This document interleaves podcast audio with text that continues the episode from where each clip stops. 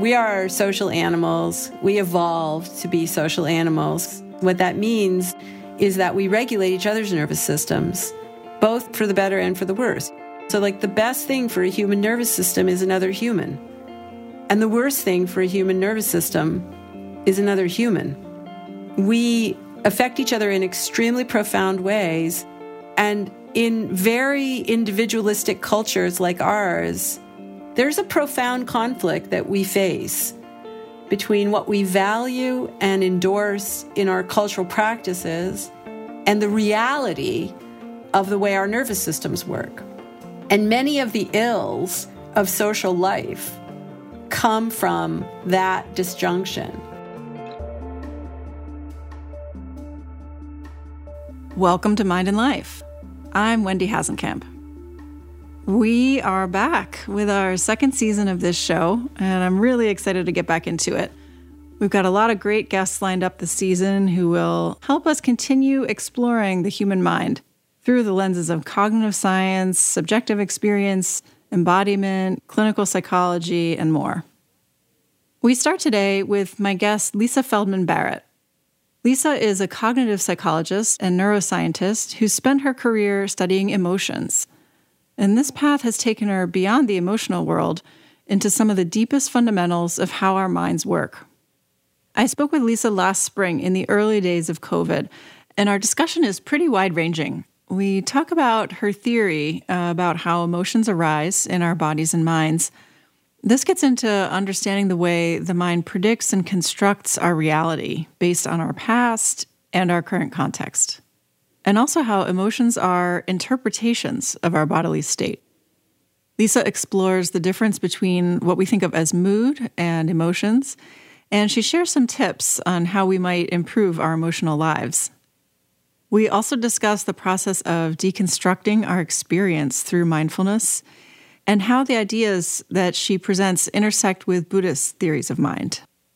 And finally, we talk about the implications of these views for our understanding of self and other, and importantly, how stress might lead us to get stuck in entrenched views.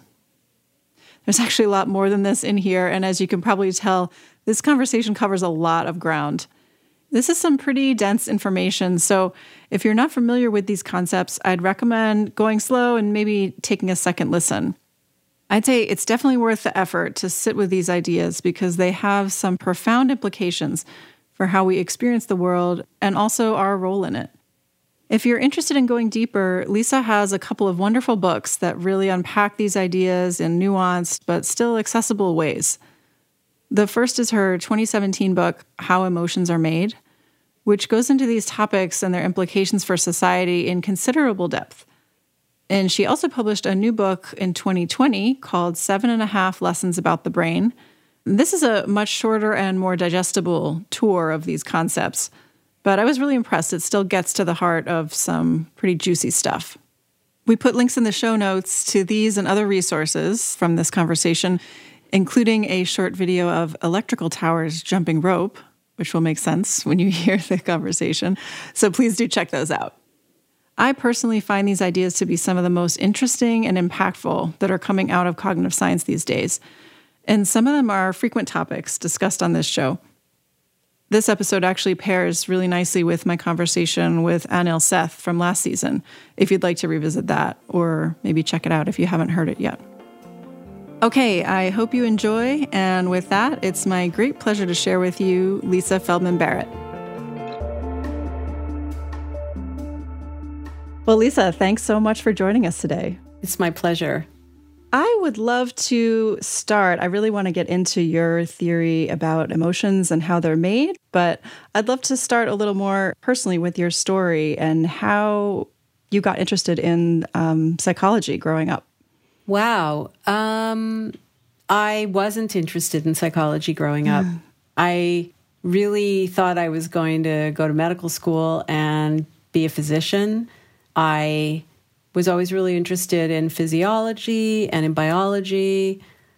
I think now, if I look back, I can see that I was interested in psychological topics and I've been interested in theory of mind and how people think and how they make decisions. And what role feeling plays in people's lives. But at the time, I didn't even know there was something called psychology um, when I was growing up. I did gravitate to novels that were very psychological or philosophical, but I didn't really I didn't really realize that's what I was doing, I would say. Mm-hmm. And I ended up taking a psychology course in university because uh, I dropped my physics course. And there was this great professor that everyone kept talking, you know, could fill a, a 1,500 person hall. And I thought, well, I'll just check this out. And I loved it, you know, but I didn't really you know, there was no, when I was growing up, there was no core high school course in psychology or anything like that. I just have always gravitated to trying to understand people's intentions and their mental life without really realizing that's what that was something I was interested in. Right. And then, so how about uh, your interest in emotions in particular? How did that develop maybe later on? well, oftentimes, you know, the way that people live a life in science is they sort of stumble into a problem.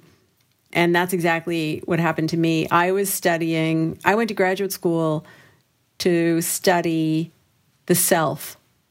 Hmm. That is, people's representations of themselves, how they think about themselves. And I was measuring emotion, measuring people's experience of emotion, and I was trying to replicate published studies and couldn't. Hmm. And actually, eight times I tried to replicate various studies and failed, utterly failed. And after three years in graduate school, I thought, I'm just totally not cut out for this science stuff. but, you know, when I went back and looked at my data, I realized that the my failure to replicate the published findings was actually replicating itself. So mm. the finding that I, I was observing, which was basically that people were failing to distinguish between feeling anxious or fearful and feeling sad and depressed. And I actually replicated this effect eight times. Mm. And I thought, well, that's really odd because everybody knows. And I was training actually to be a clinical psychologist at the time. So everyone knows, you know, that depression and anxiety are very different diagnostic categories, except actually they overlap tremendously in their symptoms. Right. But, you know, at the time, I was just really sort of perplexed by this. And I thought, I had this really naive idea.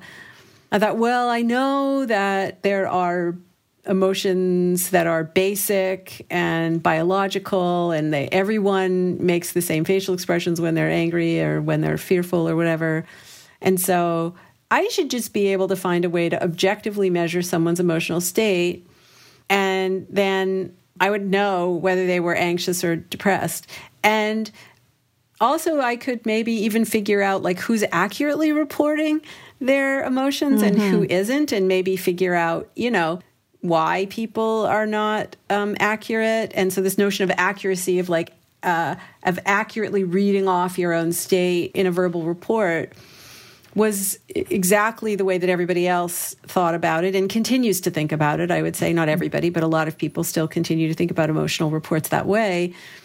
And I just got really interested in this idea of objectively measuring someone's emotional state. And I thought, well, it'll take a couple of months, I'll sort this out and then I'll go back to studying, you know, the self, and I'll be armed with this fantastic uh, new set of tools. And, you know, fast forward now almost 30 years. Talk about hubris as a young uh, scientist. I was like, oh, yeah, I'll just figure it out. I'll just sure. spend, like, I don't know, you know, like just a couple of months and I'll work it out. And then I'll be back on my, uh, on my path. Yeah. Um, but that's not what happened. So, fast forward 30 years, and you have developed um, quite a revolutionary theory of how emotions work and, and how they're made. And I would love to unpack that with you. Um, and I'm aware that there's a lot of different ideas that kind of build um, on each other. So, I wonder if we might start or you can tell me the best place you think to start, but I'm wondering if it works to begin by thinking about prediction in the mind. Is that Yeah. I mean, it's interesting. It's so, and it's so like you to be so thoughtful um, in this way. Yeah, I think usually people jump right in, right? They say, well, okay, well, what's the classical view and what's your view? And then I have to say, well, for me to explain my view, it takes many steps. And, right. um, and the way that I explain it is not the way that I discovered it either. I guess the way to start is to say, since the beginning of psychology as a science, um, so psychology was a, a branch of mental philosophy. And then in the 19th century, scientists and philosophers began using the methods of physiology and neurology as they were in available in the 19th century to try to understand the physical basis of the mind in the western world and they were using western categories like cognition and emotion and types of cognitions and types of emotions and types of perception and the assumption was that you could start with the category anger or sadness or fear or semantic memory or what, attention or whatever, and that you could go looking for its physical basis in the brain or in the body somewhere. And I think if I were to describe my approach, has been somewhat turning things on their head and asking the question well, let's try to understand how a brain works.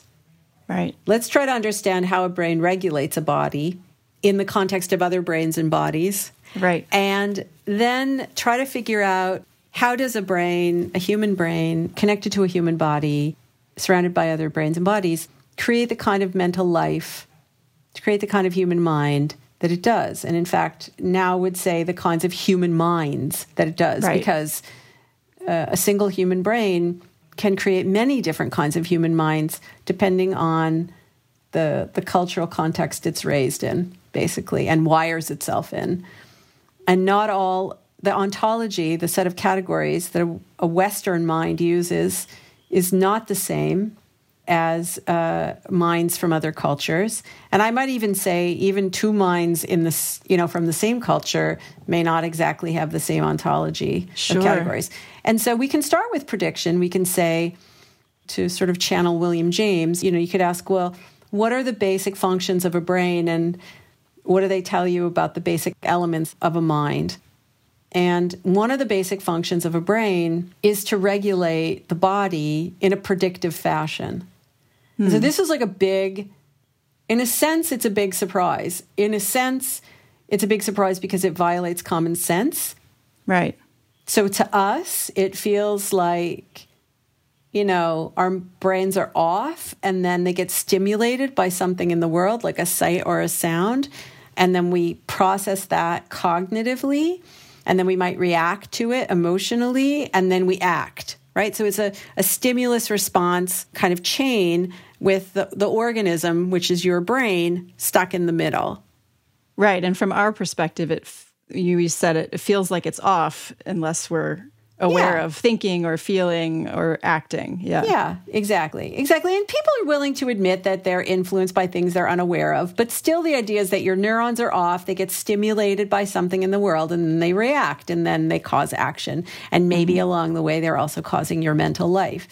But if you look at the structure of the brain, and in fact, if you look at the structure of any brain, right, mm-hmm. a fly brain, a worm brain, a rat brain, if you look at the signal processing constraints on a brain, by which I mean, you know, a brain is made of neurons and neurons speak to each other electrically and also chemically, but it's really the electrical communication that puts serious constraints metabolically on a brain.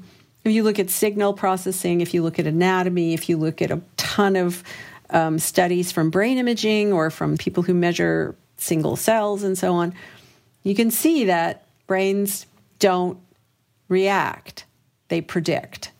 Mm. That you can, what you can say, generally speaking, is that a brain is running a model of the world, or really more accurately, it's it's um, running a model of its own body in the world, hmm. and it's making predictions, which are like guesses, hypotheses, if you will, about what's going to happen next, and those guesses begin as preparation for movement. So, what your brain is doing first, so if you freeze the mo- freeze right now, freeze everything, your brain is in a state. It's preparing what it needs to do internally to the body. Heart rate goes up or goes down, or move glucose here or oxygen there to prepare action. And then what you experience is the predicted sensory consequences of those actions. So, really, your brain is preparing you, it's regulating your body to prepare for movement and what's called the efferent copies or the, the predicted consequences of those movements. The last time my body was in this state and I was in this context and I moved in this particular way, what did I see? What did I hear? What did I smell? What did I feel? Your brain is making these predictions and sensory information from the body and from the world, which we used to call a stimulus, is actually either confirming those predictions or correcting them. So it's really mm. like your brain is running its model, and um, the elements of those that model of what that psychologically speaking, you know, helps us understand as scientists why we have the experiences that we do. Yeah, and so um, just to make sure I'm understanding it right, the kind of the way we feel like we experience it or the old way of thinking of brain function would be there's stimuli in the world coming in and we're responding in some way. But this view, as you said, kind of flips that on its head in that our minds and our brains are are constantly running and constantly kind of predicting or even simulating what's coming next or what should be happening? Yeah, so I would say your brain creates your mind, you know, in mm-hmm. conjunction with your body, so mm-hmm. and the world. But yeah. really, your brain is predicting, and so th- this is a way to think about it. Your brain is stuck in a dark, silent box called your skull, and it's receiving information, sense data from your eyes and your nose and like the other sense organs of your um, body and the sense data that it's receiving are the consequences, the effects of some set of causes in the world. And your brain doesn't know what those causes are, it only right. knows the effects. So it has to guess. And the same thing is happening in your body. Your brain will receive sense data from your body, aches or tugs or, or what have you and uh, those are the effects of some set of causes. And your brain doesn't know what the causes are, it has to guess. And it needs to guess because it needs to figure out what to do. Yeah, exactly. So, what is that flash of light? What is that change in concentration of, of that chemical? What is that tug or ache? Um, it has to guess so that it knows what to do to keep you alive and well. And the only information it has available is its past experience. So, really what the brain is doing is it's asking what in my past is similar to my present. And when you ask what is similar, like what causes were similar to what I'm encountering now, things that are similar to each other, a group of things which are similar to each other is a category. And a representation of a mental representation of a category is a concept. So you could say that what the brain is doing is it's creating ad hoc concepts and it's doing it predictively. So it's asking the question based on the way things are right now, what what set, set of things which are similar are am I likely to encounter in the next moment? And it starts to prepare um, internal bodily changes and physical movements, and it predicts the sensory consequences of those movements. Now, when I say predicts the sensory consequences, I do mean simulation. So I think there's a, a lot of evidence at this point that the brain, when it's making these predictions, they're like um, anticipatory explanations for sense data it's about to receive right mm-hmm. it's that's a big uh, mouthful but basically it's guessing at what's going to happen next what it's going to see what it's going to hear and it's also guessing at the causes those guesses are actually changing the firing of its own sensory neurons before the information arrives That's mm. what simulation is. That's what perceptual inference is. That's what memory is. We have a lot of names for these things. Yeah. And we think about them as very different, but they're actually really similar to each other. So the entire literature on embodiment is very, very consistent with this idea. Um, so, for example, if I say the word apple, a McIntosh apple of the sort that you would eat as opposed to type on, if I just say the word apple and I imaged, I was imaging your brain, we would see activity in motor cortex, particularly in, in the hand and the mouth region. Depending on the physical state of your body, uh, if you if you were a little low in glucose, you might be salivating. We would see changes in in the regions of the brain which regulate the gastrointestinal system, and we might see changes in visual cortex um, because McIntosh apples um, have a particular set of colors, and so on and so forth. And so, all of this because you're preparing your body to eat the apple or interact with the apple. Yes, to encounter an apple. Your brain is preparing your body to encounter an apple and what to do with that apple.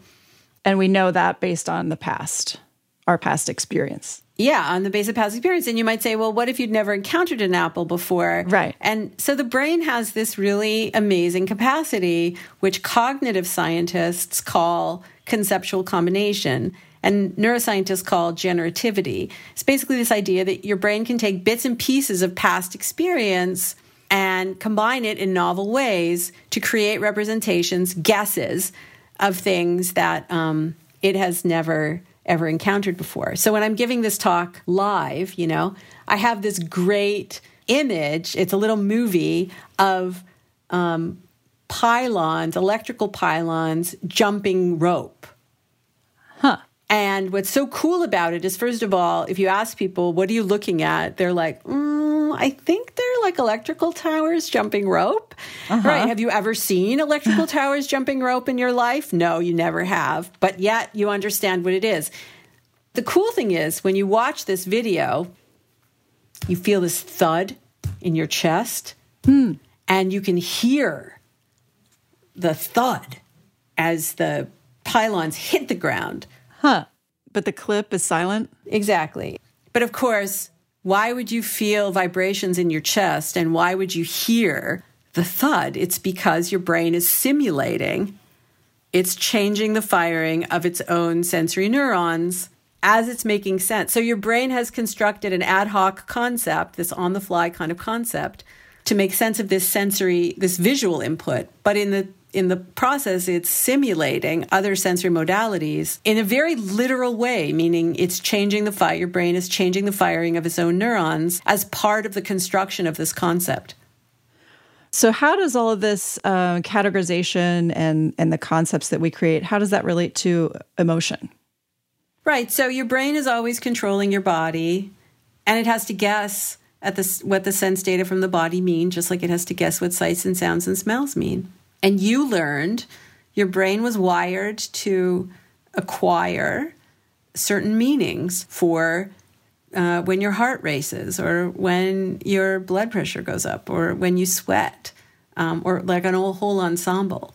So you know an ache in your stomach can be um, hunger it can be longing it can be anger it could be anxiety it could be um, determination like souping yourself up to do something really mm. hard. It could be a feeling uh, that someone is guilty of a crime if you're in a courtroom. There's no inherent psychological meaning to an ache in your gut. Your brain has to make a guess about what caused that ache so that it knows what to do next. And it makes different guesses depending on the context that you're in based on what it's learned. Similarly, you know, a curl of the lip, you know, a smile smile isn't always happiness.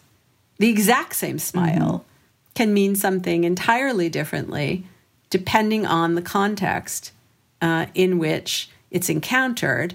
And that's because your brain has learned what that smile means in the past, um, what that smile means in that entire ensemble. And so it's making predictions about when someone will smile and what that smile will mean in that particular situation. And so am I taking you to say that emotions, what, how we perceive emotions or think about emotions, are our conceptualizations of what's happening in our bodies? In relation to the world. So your brain is doing this under the hood, right? Like really automatically and effortlessly, and in a sense, in an obligatory way, because we have to train ourselves not to do it, right? We have to train ourselves not to conceptualize or not to categorize. But um, yeah, your brain is basically making sense. Its job, in a sense, its major job is to make sense of your the sense data from your body in relation to what's going on around you in the world, so that it knows how to what to do next to keep you alive and well. And that's how the same sense data can have very different meanings, meaning your brain will guess what it will do next very differently depending on the context that you're in. And the context is not just physically the spatial context, but also the temporal context, meaning what just happened, mm. right? So, for example, when you look at my face, the context for your brain to make sense of my face or the sound of my um, voice includes, so let's say the the movements of my face. Well, you, your brain is also taking in information about my body posture and also the sound of my voice. And also your body state is a context for your brain to make a guess. And also what just happened? So what interaction did we just have? You know what facial movements did i just make a moment ago? Um, what just went through your head a moment ago? All of these things are the context for your brain this temporal and spatial things for the, your context for your brain to make the, its next set of guesses. And it's um, these guesses are like a filter mm.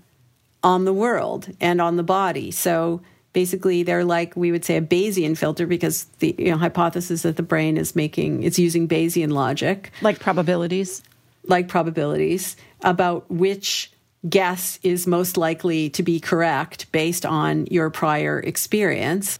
But the idea is that it's a filter because your brain doesn't actually take in and process every piece of sense data that's available. It only takes in unexpected information that it predicts will be important for regulating the body at some other time. So I can smile and you can not notice um, I can say something and you can mishear it. Mm-hmm. Basically, you know, there are no independent stimuli in the world. In part, um, you know, your past experience is like a filter on your immediate future, which becomes your present.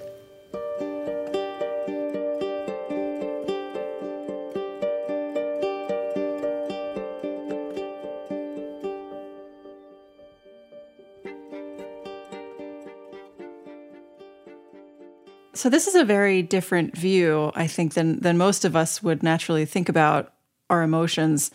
I think it feels subjectively like emotions are, you know, just naturally emerging. Um, it's a bit out of our control. It's almost happening to us. Um, whereas the view that you're presenting is much more constructed um, out of our own past. Uh, it's it's fluid. It's it's happening in the moment, on the fly. Can you say a little more about about the distinction there and why that might be difficult um, for us to understand? You know, I think part of the problem is that the classical view of emotion is very straightforward. Mm-hmm. It's very intuitive and it's uh, very easy to understand. You have some circuits in your brain, you were born with them, everybody has them. Um, they trigger automatically, and eruptions of emotion occur. So, um, if there's a snake or a gun or um, something that is um, frightening to you, that triggers your fear circuit. That fear circuit creates a state of fear. You make a certain expression on your face. You have a certain feeling. Your body takes on a certain pattern of, act, you know, comportment of like heart rate changes and and so on. And you have a propensity to act in a particular way, to run, say, mm-hmm. away. That's really straightforward. What's interesting is that it's not a universal stereotype. You know, like uh, the stereotype of what to do in fear in Bali is to fall asleep. Hmm. And of course, this to a Western mind is bizarre, but you know that just shows that we don't have an understanding of emotion that is Balinese. You know, right? we have right. you know an American understanding or a, or a, you know a Western European understanding, right? And so, for people who are within the same culture, like Americans, that kind of a shorthand understanding of fear can often work, right? Because we all culturally agree. Right? I, I, think it's a Faustian bargain, actually. Uh-huh. You know, I think the idea we could talk a lot about where these particular ideas come from and what they are designed to do, but functionally, what they do essentially is let you off the hook for responsibility for your emotions. Um, mm. We see hmm. this in the law and we see this in other domains as well. You know, you were hijacked by your amygdala. Mm-hmm. Therefore, you're not really responsible for what you say and do under the influence of this foreign, you know, ancient um, instinct. And, mm-hmm. you know, ideas about emotion, at least Western ideas, you can trace all the way back to ancient Greece, which had very, I think, really is the birthplace of some of our most cherished views, uh, Western views of the mind. But we have to understand that, that those views of the mind were cultivated for the purposes of understanding and assigning moral value. Mm. So, what it means to be a good person, so emotions were seen as, you know, your sort of inner ancient beast that has to be controlled in order to be virtuous and moral. Mm-hmm. That's part of the narrative, right? And what's interesting, I think, is that what the scientific findings suggest is something almost it's very counterintuitive, but it's in terms of responsibility, it's almost the opposite, which is you are more responsible because you have more control than you think you do. It's not easy and it's not pleasant always.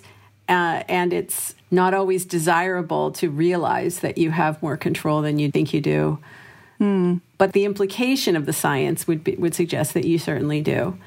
Um, the problem is, it's a more complicated story, and there are all kinds of you know pieces you have to put in place for someone to understand what's really going on under the hood right right i'm curious that what you were just getting into about um, having more control over our emotions than maybe we we think we do can you say more about the implications there yeah i think the important thing to understand the first thing to understand is that more control doesn't mean you get to choose how you feel mm. it doesn't mean that you just snap your fingers and employ a couple of Jedi mind tricks and then completely change how you feel. Mm-hmm. More control means sometimes what more control means is setting up the situation to reduce stress. Sometimes it means just doing the best you can with what you have. But everyone can always do something to uh, have a little more control over their emotions. I think it's important for people to understand, first of all, that there really is a difference between what we would call affective feelings and emotions like anger and sadness and fear. Oh, yeah. If you could parse that out. Yeah. So, you know, your brain is always regulating your your nervous system it's always you know running a budget essentially an energetic budget for your body your brain doesn't budget money it, it, budgets glucose and salt and water and things like that and generally speaking there's a constant stream of sensations sense data that come from the body from your body to your brain and your brain has to figure out what it means mm-hmm. so you know, you can think of your brain as being in a dark, silent box mm-hmm. called your skull. It's receiving sense data from your body and from the world. And those are the effects of some set of causes. But your brain doesn't know what the causes are. It has to guess. Mm-hmm. So for example, you know, an ache in your in your tummy could be hunger, could be anxiety, could be longing, could be um, excitement, uh, it could be, you know, the flu. I mean, it could mm-hmm. be many, many things. And your brain has to figure out based on the context and what just happened, what's what's the likely cause. The interesting thing is that unlike vision and hearing and particularly hearing and vision and touch, where we have precise, like high definition detail. So you can think of, um, you know, vision like high definition television. The sense data that you get from your body is nowhere near as precise. So if vision is like high definition TV, then the sense data you get from your body is more like a signal from a 1950s black and white television in the rain. Uh, you know, it's just like right. It feels very vague. It's extremely vague. It's extremely vague, and and actually, we're wired for it to be vague. Mm. And and there's a good reason for that, right? Um, and that is uh, I forget which philosopher it, it was that I heard speak about tragic embodiment.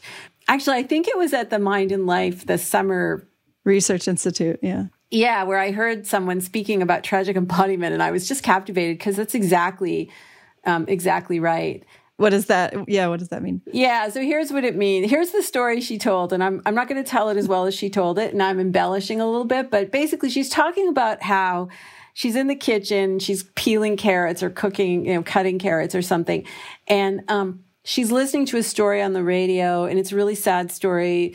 There was a plane crash, and like 300 people died, mm and she's she's listening to this very sad story, and it's captivating her attention, and because it's captivated her attention. She slices, you know, like a little bit slices as she's cutting into her finger. mm Not a huge cut, just a bit. And all her attention goes to her finger. Right. And she completely is no longer attending to anything else, including the story about 300 people who just died. And it's not, she's not making a moral statement like my finger is more important than the 300 people who just died. It's just she can't help it. That's how she's wired, right? So the point here is that when anything is wrong in your body, all your attention is on your body. Mm-hmm. You can't help it. That's how you're wired. The problem is that most of the time, you, you don't know what that is. Like you don't, you know, so any listener you have who's had um, a GI problem will know what exactly what I'm talking about. Yeah.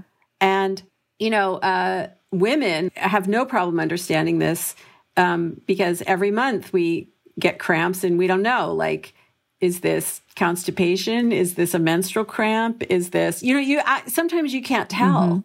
Mm-hmm. Um, and it's because we're wired not to be able to tell. Why would that? Why is that useful to not be able to tell?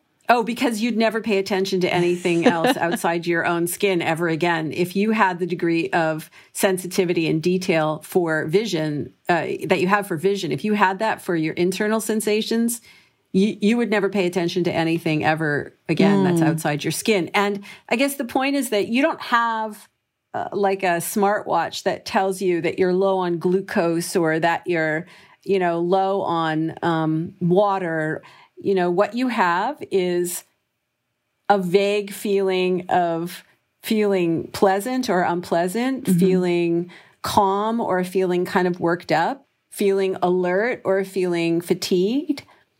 And these are not emotions. This is what um, colloquially we call mood, mm-hmm. and what a scientist like me would call affect. Mm-hmm.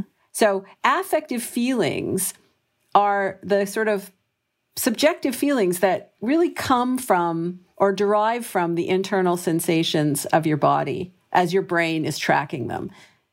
Scientists don't know how the brain conjures these affective feelings. That's a that's a very basic question of consciousness. Mm. Um, but we do know that um, that sensations from the body are key to understanding um, these affective feelings. So your brain is always regulating your body budget from the moment that you're born until you are no longer alive. And that means affective feelings are always with you from the moment that you're born until the moment that you die. So you can think of these as properties of consciousness in a sense. Emotions really are episodes where the brain is attempting to make sense of these sensations as distinct events. So the, it's the brain asking what caused this unpleasant feeling. Mm. And this is a key to understanding something. Your body budget could be running a deficit for many reasons, but you, your brain is been socialized basically to understand those reasons mostly as emotions. Mm-hmm. So if you don't sleep very well, you're going to very likely have a day that is filled with more negative affect, more negative mood that your brain will be making into negative emotions. And you don't, you know, you can sort of teach yourself not to do that. Mm. But it's hard. It's hard in the moment to deconstruct a moment of fear or anger or anxiety into, um, you know, this is just my body budget out of whack. Um, I'm running a deficit. And really, the problem here is I haven't slept. I haven't eaten enough. I haven't exercised. I'm, you know, there's concerns about money. I mean, right. real concerns. Your brain is sort of um, agnostic. To, it treats all withdrawals similarly. Right, right. And then it kind of compounds, and the people that you're interacting with are interpreting your behavior, right, w- with other meanings behind it that may not actually be there. Yeah, yeah.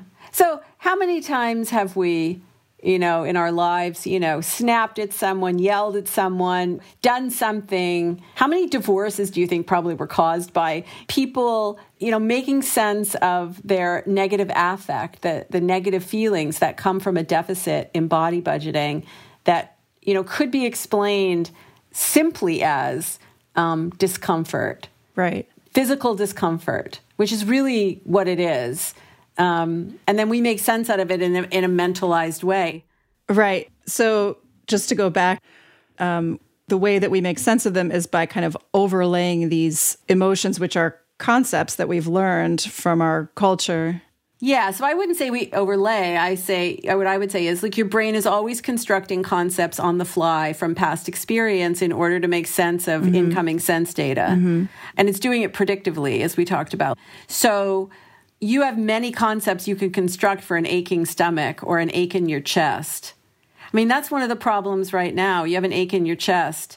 Do you have uh, the flu? Are you have you been exposed to COVID 19? Mm-hmm. Is it just allergy season? Are you anxious? I mean, it's not like you can be wrong. I mean, in the sense that it's not like there's a one tightness in your chest for you know, um, allergies and a different tightness in your chest for um, the flu, and a, yet a different tightness in your chest in response to this uh, virus, yeah. and yet a different tightness for um, anxiety. There's tightness, and tightness can have many causes. It's a reverse inference problem, and your brain's got to guess what's the most likely cause. The thing is, in this culture, we don't guess.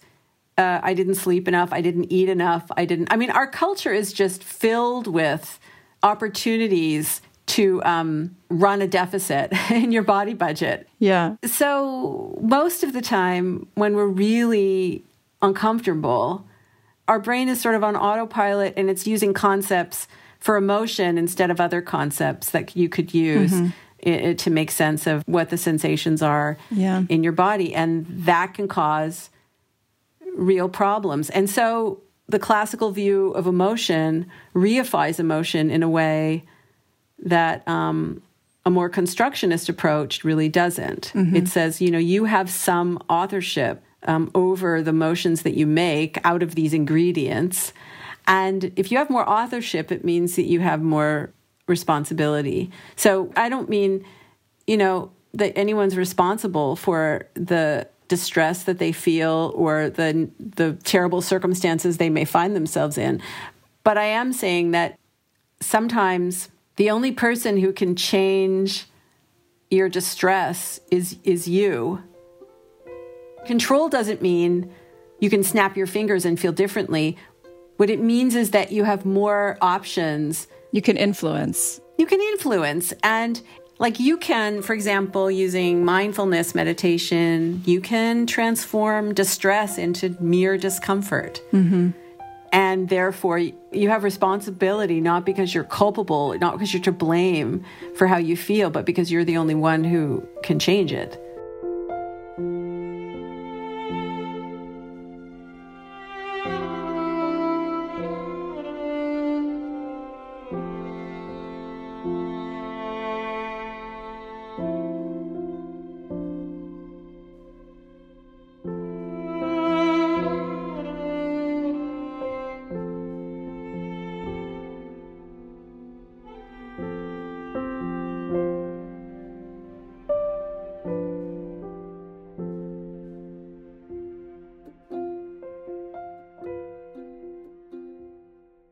You were just speaking about um, the possibility of using mindfulness to be able to transform distress into discomfort. I was going to say this seems like where contemplative practice can become really relevant because to be able to become aware of those more low level physiological um, affective feelings of just pleasant unpleasant discomfort before you come into the levels of concepts and what that might be about uh, is a big part of you know what a lot of basic meditation practices do is focusing on just the more raw experience. So it seems like that can be really useful in then um, helping us be able to then have a choice and shape how, how we interpret them and how we respond yeah, exactly. And to some extent, you know, emotions are are recipes for action. They're um, ways of interpreting your affect, these feelings that come from the sensations in your body, um, in a particular context, so that you prepare your action.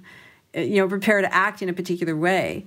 So when you have an ache in your stomach and your brain is making anxiety out of it, you will act very differently than if your brain is making envy or hunger. You know, so here's an example. This is one that I find myself experiencing quite a bit these days, which is that when I am feeling low energy, my brain immediately makes hunger. Mm. But if I really stop and do a body scan and try to focus, I realize I'm not hungry. I'm tired. Mm what I, I'm low energy. Now, in the past, you know, eating often gives me energy. Right. But not when the lack of energy comes, you know, it, the lack of energy has to be coming from low glucose levels. If it's coming from something else, eating any amount is not going to help me feel like I have more, uh, like I'm more alert, right. basically. It's like stress eating, right? It's why people, yeah. Yeah. Oh, absolutely. In my TED talk, you know, I give this example of like waking up in the morning and I think everybody has had this feeling if they've lived uh, in the modern world, which is, you know, as you're surfacing into consciousness, you just feel the crush of stuff yeah. that you have to do. And immediately your brain can just make anxiety out of it. Yeah. But there are other ways to understand what's happening to you in that moment that can uh, instead of causing you to race around and get to your email you know before you've even brushed your teeth or had a cup of coffee um, you know there are other things that you can do that can completely change the trajectory of your day which will impact your body budget. So you know it's hard in the moment to change your conceptualization of what something means. Like we have fancy words for this uh, in psychology we call it reappraisal or you know you can, it's just really hard. What's somewhat more advisable, I would say, is if you expose your brain, if you cultivate experiences quite mindfully, you're basically exposing your brain to new opportunities for learning, and you can add flexibility or learn new concepts or learn new emotion words or new words for other categories in other cultures or whatever. But what you're doing is you're sort of expanding the conceptual system in your brain so that your brain can be more flexible with what it constructs. And I would also say if you do meditation, mindfulness meditation, you can also learn. Uh, colloquially, I would say to deconstruct your experience. But really, what you're doing is you're categorizing it differently. You're always categorizing it, but sometimes you're categorizing it in a way that is so close to the sense data that when you say, well, when you're thinking about like the similarity, right? Sometimes the similarity is so close in terms of the sense data that it feels like what you're doing is deconstructing your experience. Mm. So, yeah, that's interesting. You're talking about mindfulness meditation, and um, which often is a focusing on sensations and on the body uh, in the present moment, as opposed to thought patterns that might come along or those come along, but then they're kind of dropped and you come back to the body. So, can you say more about how that deconstructs or how that process focusing on sense data might help deconstruct concepts and Yeah, when when we talk about focusing on sense data, really what we're saying is a lot of the similarities that our brains construct are functional similarities. So the sense data are different, but the function is the same. So, like money, for example, what, what has served as money throughout the course of human history doesn't share any perceptual features in, in common. It, it has a, there's a functional similarity. They've traded for material goods. And in a given moment, when your brain is constructing ad hoc concepts to conceptualize incoming sense data, it's often constructing those concepts based on functional similarity. But when we start constructing concepts based on very low level sensory data, sense features, that's what it means, I think, to pay attention, mm. so called, to sense data. Here, here's what I mean. If you show me a glass filled with water and you ask me to look at that three dimensional object filled with water and paint it on a canvas, a two dimensional canvas, if I just look at the glass and try to paint it on the page, it's going to look pretty crappy. However, if I take that glass and I try to deconstruct it into pieces of light, so now what I'm doing is I'm taking that sense data and I'm categorizing it at very fine mm-hmm. grain, and the object disappears in my perception, and all I have are pieces of light. And I render those pieces of light on the page, then I will get a pretty decent looking three dimensional object. Mm-hmm. And it takes tremendous mm-hmm. training to do that because your brain is so used to categorizing on the basis of like a, a glass or a cup on the basis of the function.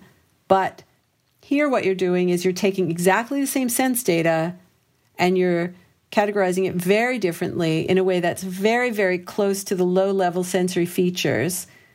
And that to us feels like we're deconstructing the glass and we're actually perceiving the mm-hmm. sensory the low level sense data. And I think that's what we do with our experience. That's what we learn to do in mindfulness meditation. It's exactly that. And the reason why it's not suspending prediction is that if you suspend prediction, you will have a lot of arousal. Mm.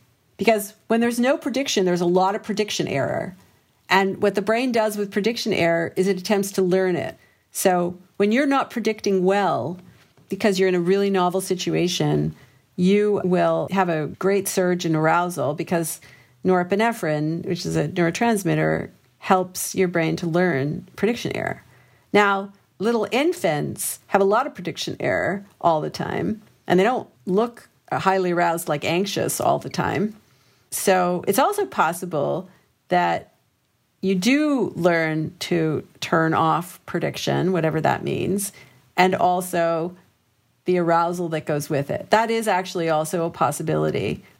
Those are two completely different hypotheses yeah. neurally for what a brain might be doing that as far as I know nobody's actually tested either one of them particularly well. Right. Um, but that's how I would understand it. Yeah, I, I wonder that about meditation, about which way that's going. If it if it's actually trying to tamp down the prediction system well, I mean, it might. I guess my point though is that understanding a brain this way leads to very novel hypotheses about what a brain is learning when it learns to meditate and also what the consequences of meditation are. Mm. So the assumption is that the consequences are attentional and that might be true, but what attention is and how it works is understood somewhat differently in a predictive framework than in this kind of classical mm-hmm. um, framework. I also think, you know, like oftentimes people will say, well, how do you change your emotional life? And I, I often will say, well, you, you have to change the ingredients. So you can change the sense data that come from your body. You know, if you sleep and if you eat well and you sleep enough and you exercise,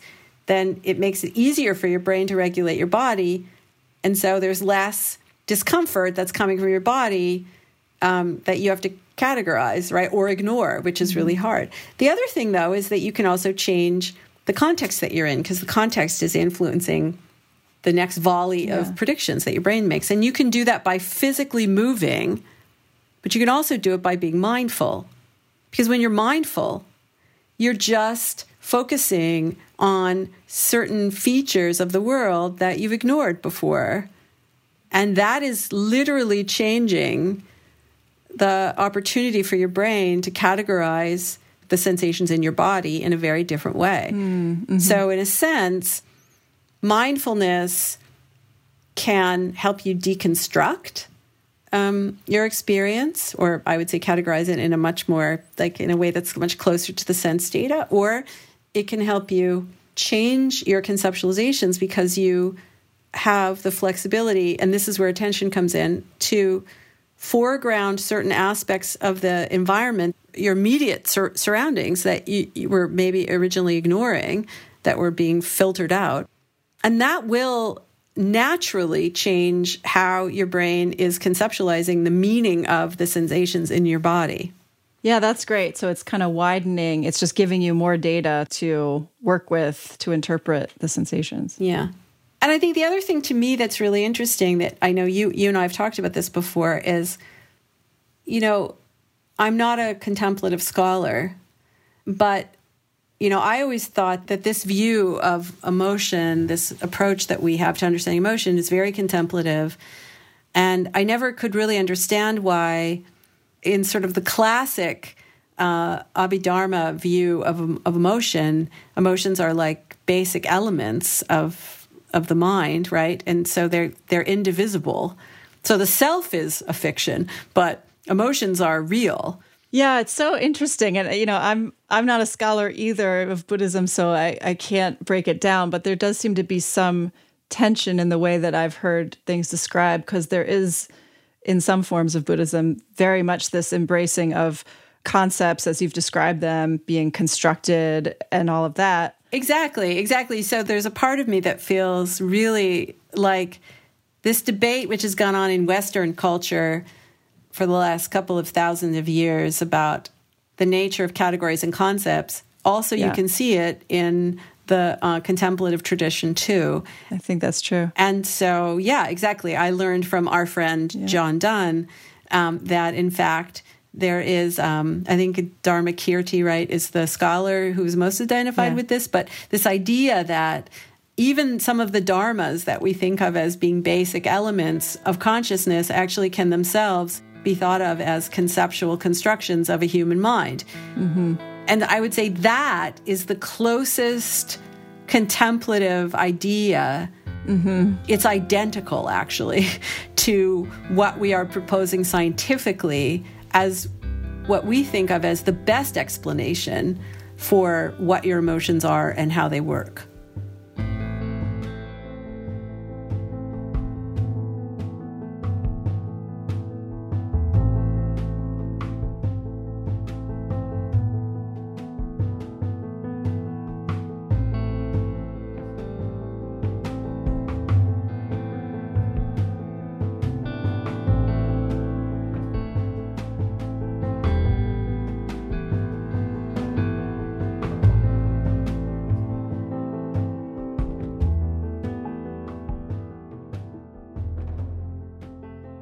I was really struck by when you said originally that you went to grad school to study the self. And then, you know, mm-hmm. you've taken this long diversion into uh, emotions. But of course, there's a lot of links there and a lot of implications for our understanding of self. Yeah. So when I went to graduate school, I was mostly interested in the self, and I was really perplexed by the idea that there was a self concept, like a single self concept that was supposed to be unchanging, like an essence. Mm-hmm. So, of course, I didn't know anything about Buddhism or contemplative philosophy or anything about like that, but I, I just thought that couldn't possibly be true. And about the same time, you know, there was this work on um, multiple selves and um, this work on like facets of the self mm. and how uh, when different facets didn't line up particularly well or different versions of the self mm-hmm. didn't line up particularly well, you would feel anxious or depressed or what have you. And so I was always really interested in, I guess, dissolving what looks like natural boundaries. Mm-hmm. um, and so, one thing that's very attractive about Buddhism and contemplative practices more generally is this idea that that the self is a fiction. And actually, if you believe too much in it, in this fiction, it can alienate you uh, from your experience and really make you profoundly miserable. Can you say more about um, how the science and the research that your lab does supports this view that the self is not a single thing? Yeah, sure. So, I mean, we've directly done research with Larry Barsalou on the self as a concept. So, what you experience as yourself is a construction that your brain makes to make sense of your sense data. So, partly what your brain is always doing at a really basic level, right? At a really basic level, your brain's always asking, is this me or is this not me? Hmm. Like, your brain doesn't actually know where your limbs end and the world begins. That's very porous, and your brain's always sort of guessing hmm. at that boundary, which I know sounds really nuts, but there are really nice experiments which demonstrate it. Um, you know, like for example, the rubber hand illusion, which is uh, this illusion where you know you remove from sight someone's own hand and then you put a rubber hand in front of them and then you stroke the person's hand at the same pace at, uh, with the same object as you stroke the rubber hand. And if you do that for a couple of minutes and then go to stab the rubber hand, the person reacts as if they are about to be stabbed. Right. You start to incorporate the rubber hand into your own body. Yeah. But more generally, everybody who drives has had the experience of getting into a car and then their personal space expands immediately to include the car. Mm, right. You know, so you understand where what's called your peripersonal space, where the boundary is between you and the world you and your car you you understand that boundary if you've driven that car before. And what feels so weird about getting into like a rental car is that you don't have that experience. You have to learn it right, right? but you learn it really fast. Like after a couple of days that car is part of your body for a certain period of time. Yeah interesting. Similarly your immune system is like always is this me is this not me? Mm. uh, like always right? So you have all these mechanisms for is this me is this not me? And philosophers and some neuroscientists have thought about how this basic sensing and modeling of your body gives you this really basic sense of self that is of something that persists through time. But of course, it's credibly malleable, as I've just mentioned. You know, if you've ever had a growth spurt or you've ever been pregnant and been like whapping people with your big belly because you sort of don't know it's there. I mean, you know it's there, but you're just not used to, you know. Mm-hmm. So our physical body is always changing and expanding or changing in some way, and um, and brains are having to accommodate to that. So, you know, if your basic sense of self comes from this, then it's all, that's always changing too. But really, the idea is that there's a whole like line of research on the role of memory in the self concept. Like mm. the reason why you perceive yourself as someone who is unchanging over time, one constellation of features that is unchanging over time, uh, is that you're constantly using your memory. And when we talked about prediction and how the brain predicts and it doesn't react, and you know what's it using to make sense and predict incoming sensations, it's using memory. It's using past experience. Right. And when people develop Alzheimer's, they they lose their sense of self because they're losing their memory. Mm, right. So to some extent, what your brain is always doing is it's always reconstructing. You know, there are ad hoc concepts that are being constructed all the time. Your brain is basically constructing a sense of self continually mm. through time, using whatever is relevant in the moment.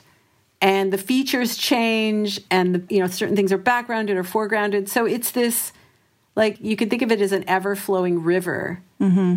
Um, but to you, it feels like one entity that that is unchanging over time. Right. But that's that's our sort of summary of it, but that's actually not how we're experiencing it in the moment, which is the whole point, right? That if you have this fictional sense of self of uh, you are one thing and always one thing with a set of features, what you're missing is the moment to moment variation of your true authentic experience. Right, right. Yeah, a place where this can become really obvious is just being with different groups of people, you know, friends from different periods in your life or family, and you can start to become aware of how differently you behave and yeah. Yeah and so you can think about your sense of self this static self as a stereotype. And so we would say the same thing about emotions. You think about anger as one thing. Mm right, with a particular facial expression, and a particular bodily pattern, and a particular action. But it's not one thing, it's many, many, many things. When you feel angry, sometimes you feel unpleasant. Sometimes you feel pleasant. Sometimes you certainly scowl, but only about 30% of the time, if the data are correct, mm-hmm. which means you're doing lots of other things with your face when you're angry. You might cry when you're angry. You might laugh when you're angry. You might have a completely still face when you're angry. Your blood pressure could go up or go down or stay the same. It's not random. Mm-hmm. You know, your brain is always preparing your body for action. In that situation. In that situation. So it's um, contextual variation, it's situated variation. So if you believe that anger is one thing, it's a stereotype. But really, in reality, your anger is not everything, but it's more than one thing, more than one anger. There could be multiple angers for you.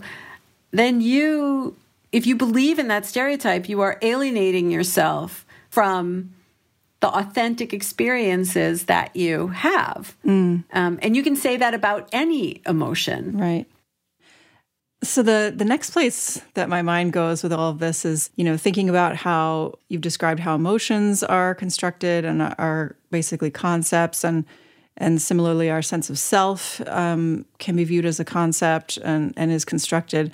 So I'm thinking about then how that um, impacts or how that relates to the way we interact with others. Are there implications of this theory in, in that space? Thinking about interpersonal relationships. Oh, very much. I mean, first of all, you know, we are social animals. We evolved to be social animals. What that means, means a lot of things, but one of the things it means is that we regulate each other's nervous systems. So we are we have more authorship of our own experience than we might realize. But we are also much more responsible for other people than mm-hmm. we realize, too. It's not a zero sum game. We're just basically more responsible than we might realize. Um, we're more responsible for other people because we have an impact on other people in ways we are not aware of. Both for the better and for the worse, you know. So, like, the best thing for a human nervous system is another human, mm-hmm. and the worst thing for a human nervous system is another human. We affect each other in extremely profound ways. And in very individualistic cultures like ours, it's very hard to reconcile this very socially entwined nervous system with social rules and practices which are highly individualistic. So sometimes people mistake me for saying that I think we shouldn't be so individualistic. Mm-hmm.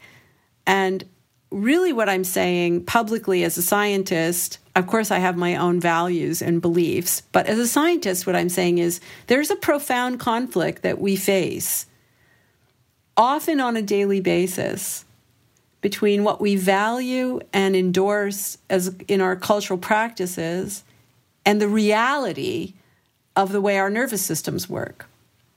And many of the ills of social life come from that disjunction mm. that we should be talking about. So I'm not saying I have the answer there. All I'm saying is trying to sort of shine a spotlight on it and say, let's pay attention to this. I also think that, you know, many of the ills in our culture come from categorizing, this automatic categorizing we do of people in a way that precludes our awareness of their similarity to us. And why, if you knew that, that your brain was automatically categorizing and that you could have more flexibility over how your brain does it, why wouldn't you choose to uh, embrace that flexibility? It, it just doesn't really make a lot of sense. Yeah. Just to answer your question or, or think about it, I wonder if there's a safety you know what you're what you're suggesting is an expansion of a mindset which requires a lot of energy and requires yeah i think that you're pointing out something really important when you say requires a lot of energy. So a major constraint on the functioning of a nervous system is metabolic actually. It's energy constraint. Mm-hmm. and the brain predictively tries to regulate the body in a way that is metabolically efficient which we call allostasis. But i try to explain it as you know your brain is running a budget for your body and what are the two most expensive things you can do is move your body and learn something new. Mm. And so if you're running a deficit, what do you do when you're running a deficit in your bank account? You stop spending. So what does a brain do? When it's running a deficit, it stops spending or at least it slows its spending. And so what does that mean? That means it's not it might not move as much, so you might feel fatigued, stressed as it were, or you might not expose yourself to things where there's a lot of prediction error, where you would have to learn something new. Mm-hmm. And I think that's one of the reasons why people stay stuck in their the way they categorize. They surround themselves more likely to surround themselves by people who are similar to them because it actually reduces, just as my speculation, it reduces the metabolic costs on the brain. Mm-hmm. And so if you're running a deficit, biologically, you're running like a body budget deficit because you don't sleep enough or because you have stresses in your life, like financial stresses, or you're worried about your mm-hmm. kids, or anything which is spending metabolic resources, or you don't have you're not taking enough in, you don't eat well, you're not exercising sufficiently, whatever, you're more likely to do things to cut the spending, which could include, you know, living in an echo chamber and only surrounding yourself with people who are similar than you, or finding differences between you and other people to distance yourself from those people. Um, and so, rising nationalism to some extent goes along with stress for a really good metabolic reason. I'm not reducing everything to metabolism, but I am saying I do think that there is an equation here that we maybe haven't mm. completely considered and grappled with. Yeah. Of course, even more important to think about where we find ourselves now with a global pandemic and um, many, many major stresses um, happening around the globe. Yeah, yeah. Well, so the last thing I wanted to ask, um, I know we're coming up on time, and I feel like we could go on for hours. no, I know um, we could. I love talking to you. So it's I so, know likewise. Yeah. So what you've been talking about so far is really beautifully laid out in your book, um, How Emotions Are Made. And I know you've been working on a new book. Um, do you want to share a bit about that? Yeah, so I just finished a new book. It's called Seven and a Half Lessons About the Brain. Seven and a half. Seven and a half. and actually, it's a book of little essays. Um, so each essay is maybe, you know, 3,000, 3,500 words. So it's meant to be read at like one subway stop right. or you know or you know one uh, you know brief moment in the bathtub yeah. at night or one lunch hour basically it's a, they're little essays that um, talk about some tidbits of science about the brain that people don't generally know that make us think about human nature about what it means to be mm. human in a world like ours. And it doesn't tell people what to think, it just gets people to think about dimensions of their lives that are really profoundly shaped by the kinds of brains we have. And the idea really is to kind of entertain people, to make them think, and to give them a couple of tidbits of science so the next time they go to a dinner party, uh, once we're not all quarantined, uh, uh, you know, they can entertain people by uh, these tidbits of neuroscience that they know. That's great. So, so, and it's really written for people who would not pick up a popular science book. You know, How Emotions Are Made is a classic popular science book. It's science written for the public.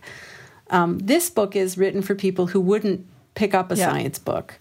It's really it's they're they're very lyrical essays, and or at least that's my attempt and the popular science bits are really in the appendix and in the online references.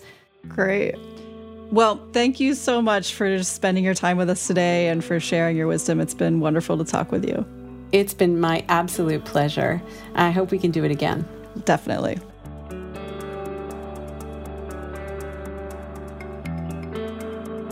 This episode was edited and produced by me and Phil Walker.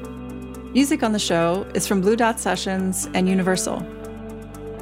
Show notes and resources for this and other episodes can be found at podcast.mindandlife.org. If you enjoyed this episode, please rate and review us on iTunes and share it with a friend. If something in this conversation sparked insight for you, we'd love to know about it. You can send an email or voice memo to podcast at mindandlife.org. Mind and Life is a production of the Mind and Life Institute. Visit us at mindandlife.org, where you can learn more about how we bridge science and contemplative wisdom to foster insight and inspire action towards flourishing. There, you can also support our work, including this podcast.